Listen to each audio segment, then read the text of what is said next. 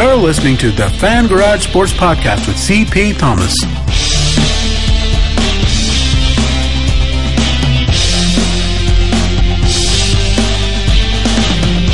Hi everyone, this is CP Thomas here, host for TFG Sports Podcast. Today we start a special edition with Ayaz Memon.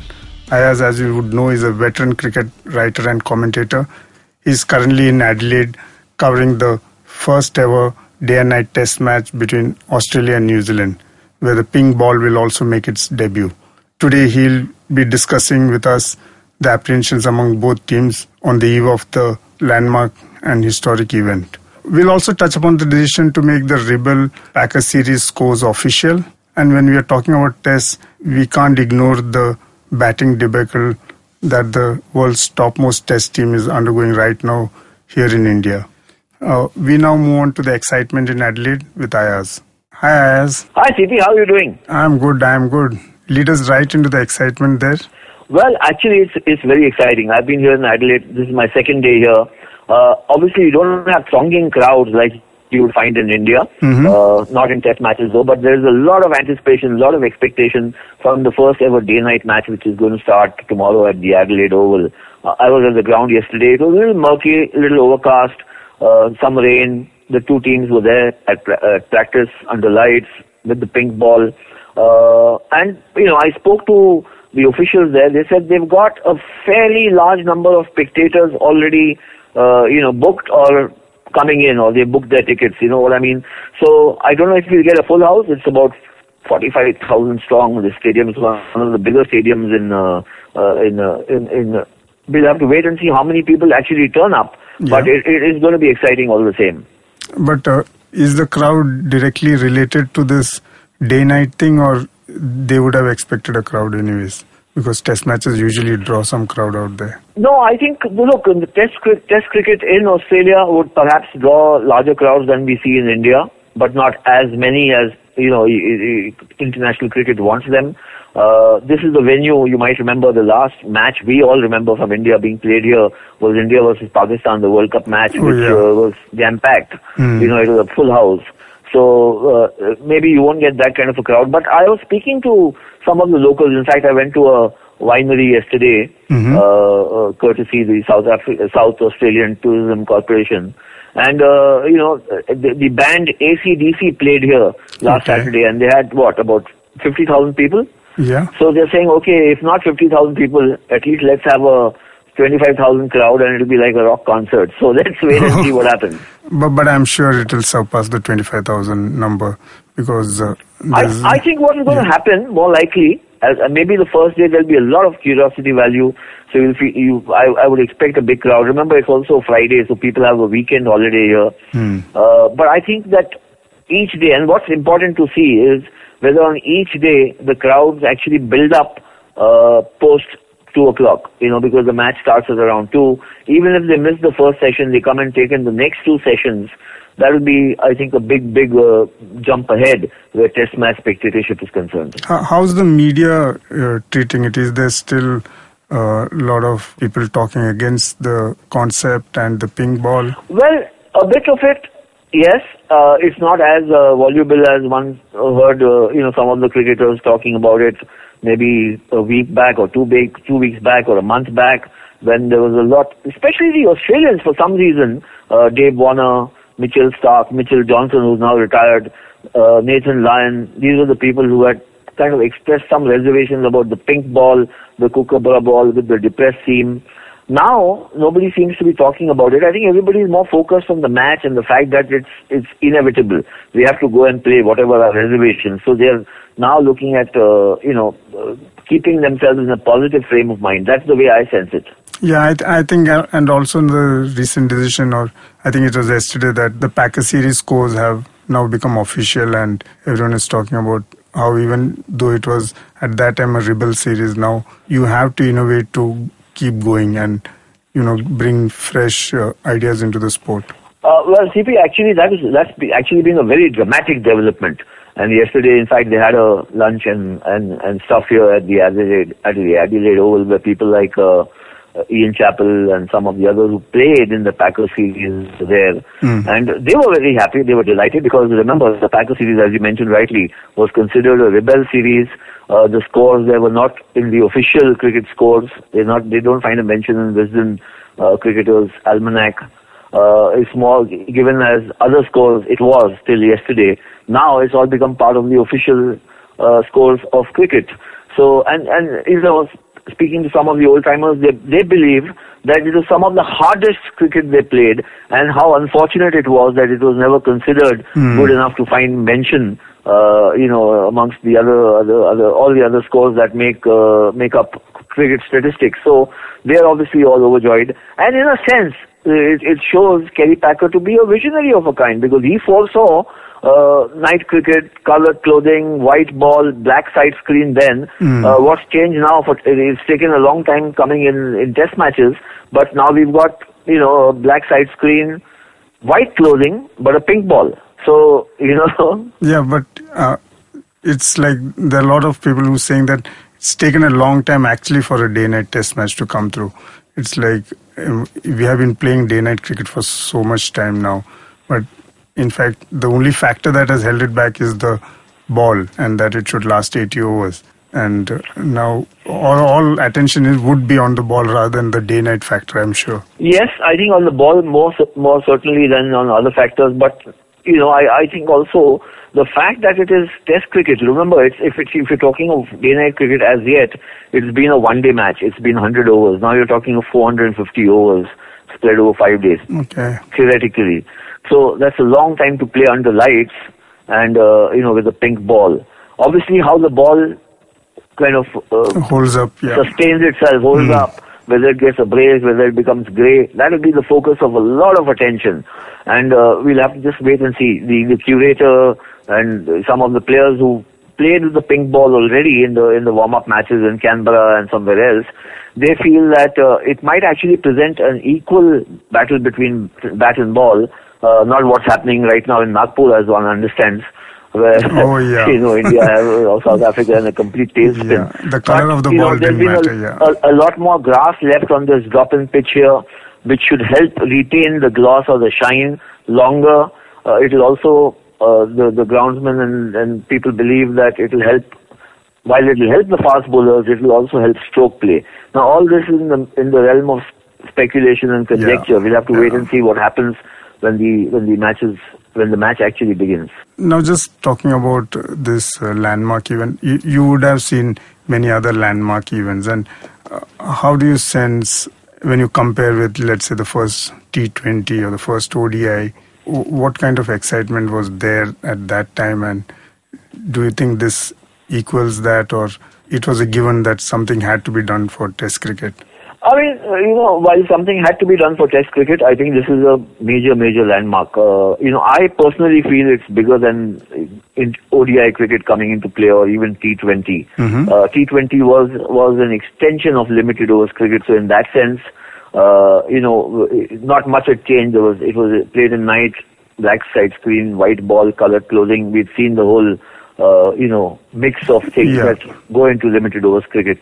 Uh, however, that T20 would become so big, nobody knew, but it has. Mhm. Test cricket, where it's concerned, now it's it's an anomaly of sorts because every player that you speak to, uh, and even those who play only the T20 leagues, like Chris Gayle or Dwayne Bravo or some of the other West Indians, uh, or even now Kevin Pietersen, uh, will tell you that Test cricket is the ultimate, and Okay. they would be happy or they would be happier playing Test cricket for some reason or the other. They're not. So if Test cricket is something that appeals to all cricketers, they think it's the ultimate test, then obviously to save it or to salvage it was paramount. And as you mentioned earlier in one of your questions, is why why did it take so long for the ICC to wise up that they needed to do something like this, get into day-night Test cricket, maybe use a pink-colored ball or some other color which is different from the red or the white, and go out to save uh, you know the five-day format. It's taken a long time in coming. Remember, the first day-night match, we're talking of 1977-78. That was the time Packer series started. Yeah. That's about, you know, almost four decades ago. And it's taken that long for the ICC to wake out of their slumber. Yeah, but to think that the color of a ball is what kept in the ICC from taking such a decision, and also that you could probably innovate with the number of overs in a test match. You know, uh, you need not probably keep it till 80. If you can change a ball at 50, you might have been able to have a day-night test much earlier than this. I agree. Look, what kept them away is not just the color of the ball. I think it's the it's the you know big-headedness of not wanting to tinker or tamper with the uh, test format test the, format and, the, and the tradition of test yeah, cricket. Yeah. You know that this is what it is, and it's too pristine, and it should not never be touched. And I think that that's what kept them away. Uh, choosing a color or reaching a decision on a color is therefore an extension of the original thought. Mm-hmm. Uh, if you decide that you want to innovate, then you will think up a color, and you know stuff like whether it should be of uh, 55 overs or 60 overs or 50 overs before you give the fielding team the option to change the ball uh, or the umpires mm-hmm. to decide if the ball has become too grey or black or whatever. These are extensions of the original thought. The original thought itself was lacking, I think. Yeah, and it shows because even New Zealand, uh, the chief coach Hesson has been saying that probably as soon as next year they would, or next uh, season when they have Sri Lanka coming in, they might have a DNA test.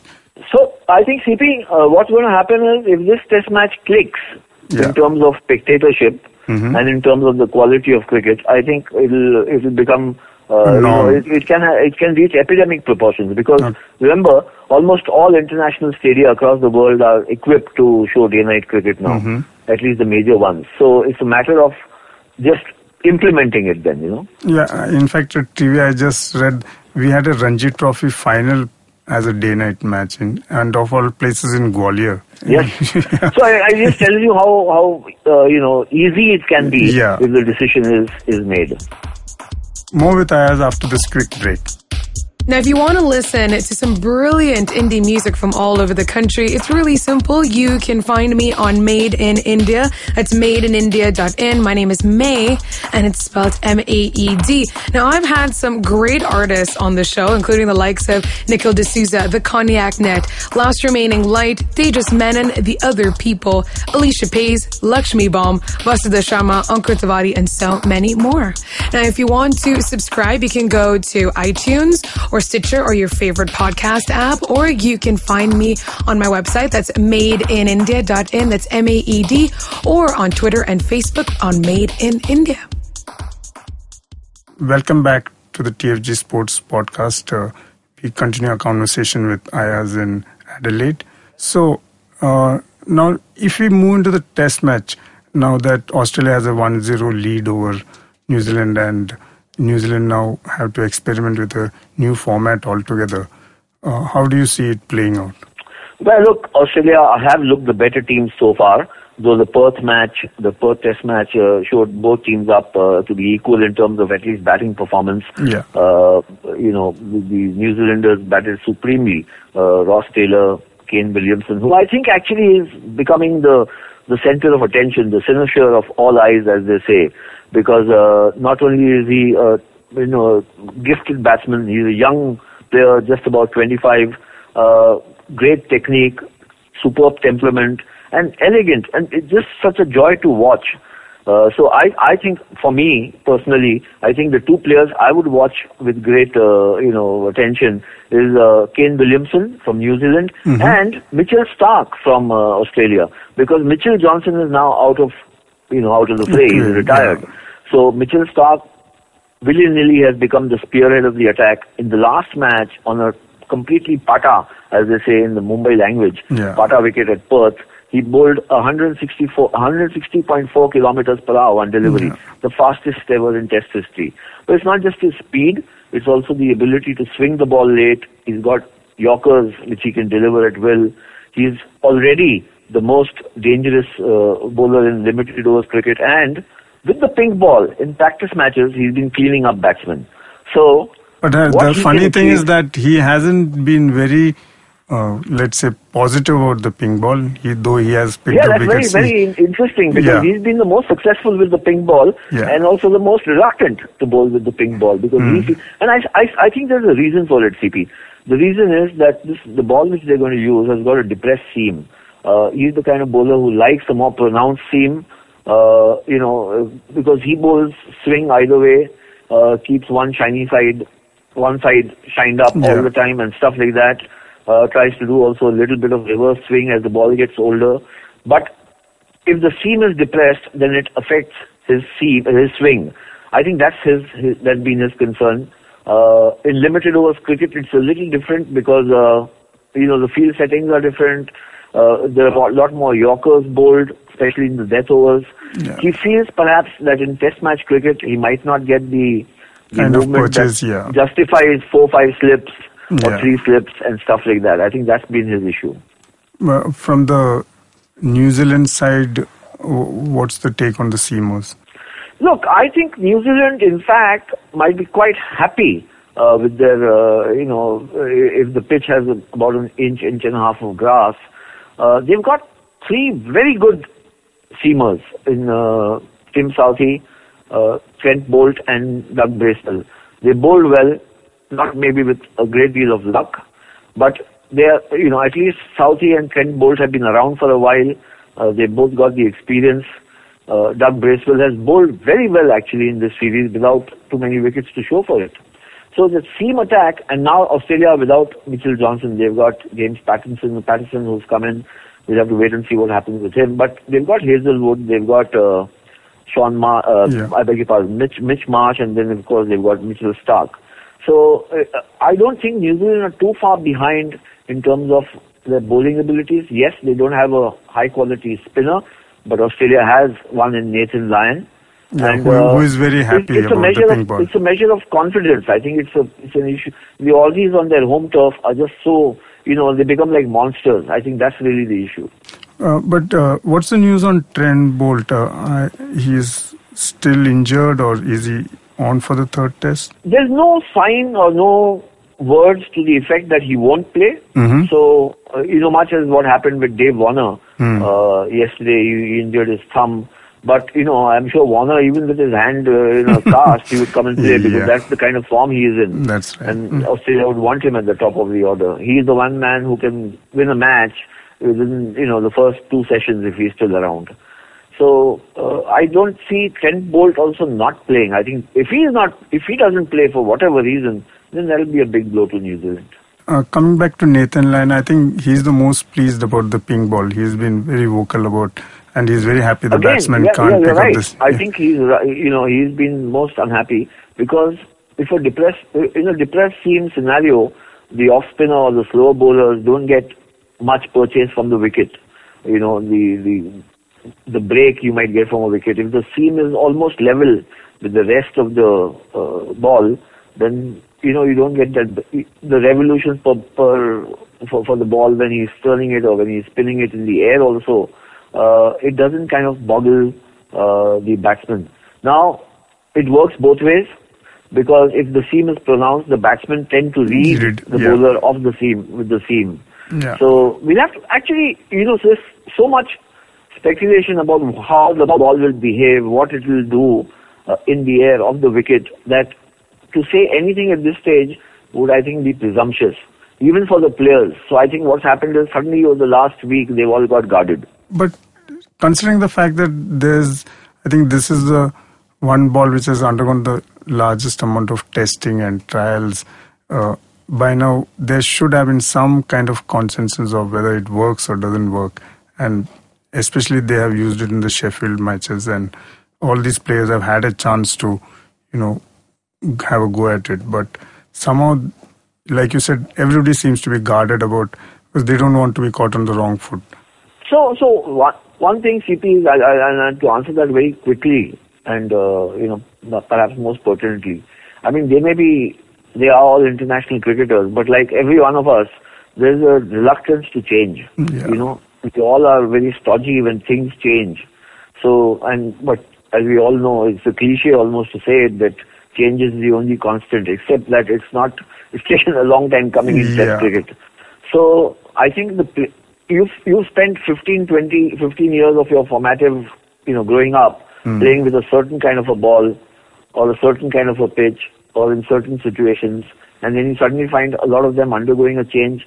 You start getting apprehensive. I think that's the apprehension, apprehension that one is sensing in the players. not one player, and you're right, not one player has come out boldly Saying and bravely that, and yeah. said, hey, you know, Let's I really go. love this. This is what I'm going to do. Because Yeah. nobody knows. That's the problem.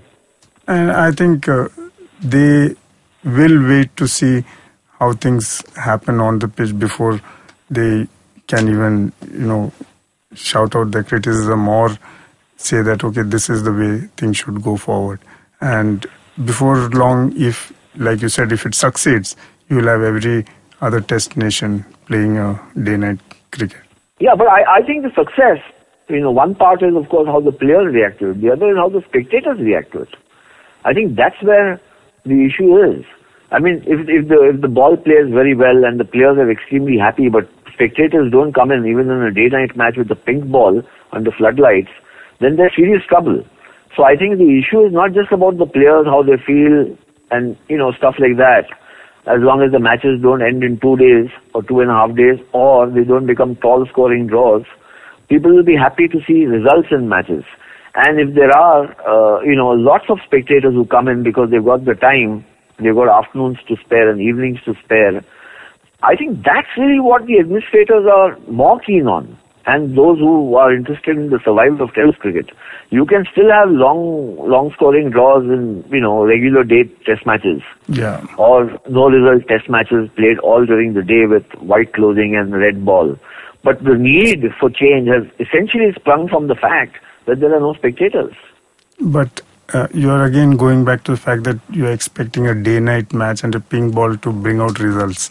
So there has to be, for results, a little bit of advantage has to be given to the bowlers because finally you need to take 40 wickets to get a result out or a minimum of 30 You at know, least. so I'm, I'm, uh, I don't share pessimism about these matters. Uh, the, for the simple reason that I've been doing some kind of an analysis, and if you look at, look back at the results of the last maybe 20 years, more matches have been decided in Test cricket than in the history of the game 100 years before that.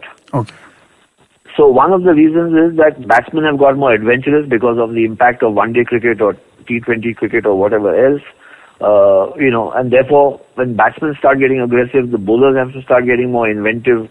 So already you're finding that you know about 70, 75 percent of the matches are being decided.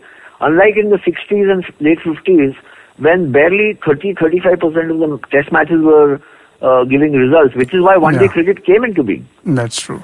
So that has that scenario has already changed. Yeah, and and if you have series like the India South Africa one right now, you'll have three day Well, test matches. limited over matches Yeah. More with Ayaz after this quick break.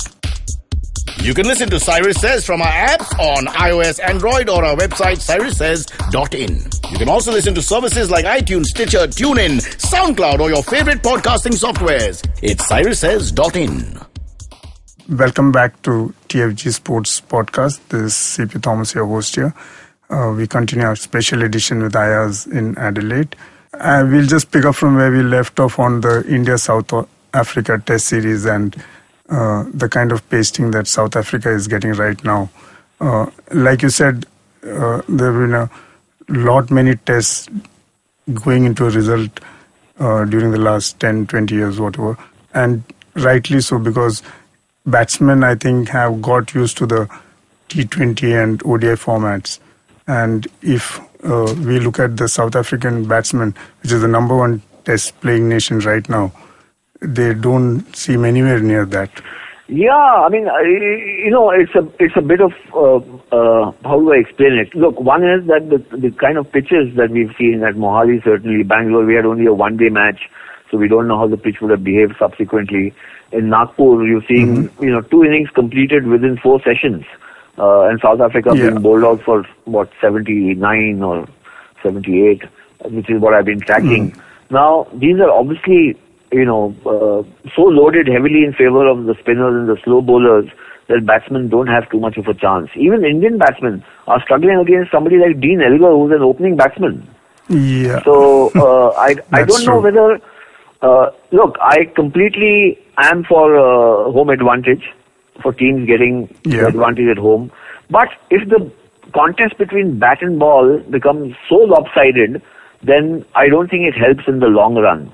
So one is that Indian batsmen better start preparing for some chin music when they go to South Africa because they're not going to get conditions where they are going to bat with Yeah, any degree of comfort uh, when they go to South Africa. But but uh, are we reading too much devil in the pitch kind of thing, especially with the South African batsmen? Yeah, so uh, yeah, that's that's an interesting question because I want to, you know, I'm trying to understand.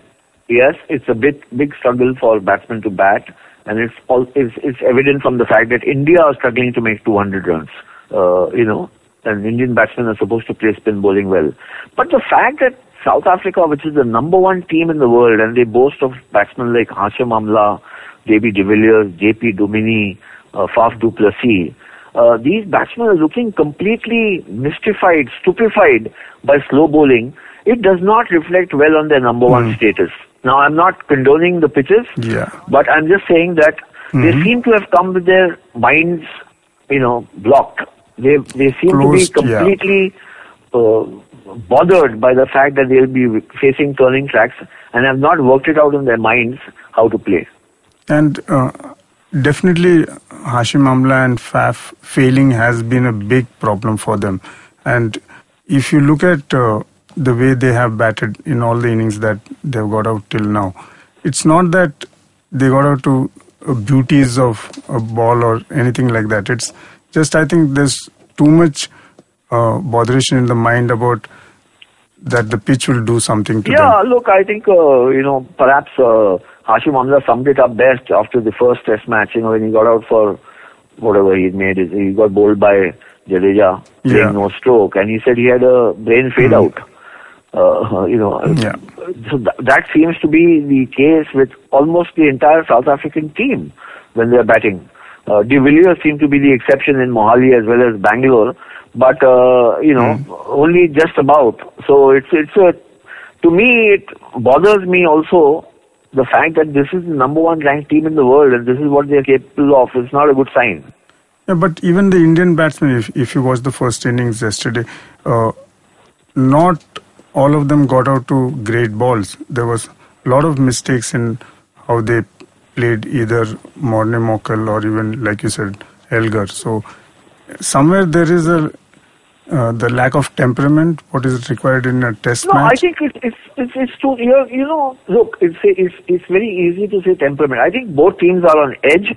India are very eager to win. South Africa are very eager not to lose in India. Look, they haven't lost a- a series overseas since 2006. In nine years, South Africa Yeah. haven't lost anywhere they played in Australia, in England, in India, wherever they played, and in, in Sri Lanka recently. So they are very conscious of the fact that they stand to lose a lot of credibility, a loss, loss of face. Who knows? Hashim Amla could lose his captaincy. yeah, it looks like On the other hand, India don't want to lose at home, Yeah. especially on pitches which are doctored and tailor-made for their spinners. Now, what India's batting performance is also showing up is that their batsmen themselves are just about managing. Yeah. making, you know, a hardly reasonable score, and against uh, an opposition which was not not so befuddled, they would be struggling. Yeah, because the scores of 200 won't help you win test matches against any opposition. Absolutely. So, uh, as we'll catch up with you again tomorrow, and uh, I'm sure by then the pink ball would have been out there in the sun, and we'll get to hear more about it.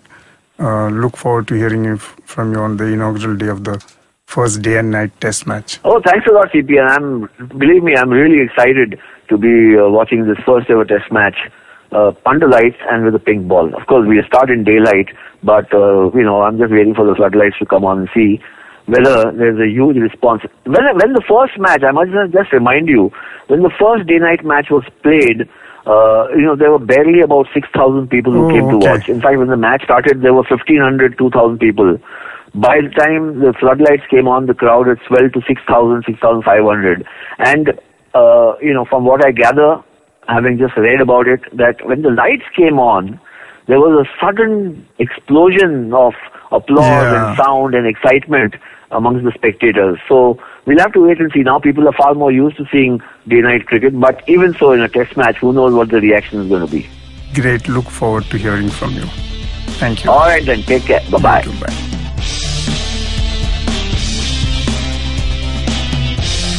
Subscribe to TFG Sports Podcast on iTunes, Stitcher, or your favorite podcast app. Follow us on Twitter at The Fan Garage or Facebook.com slash The Fan Garage.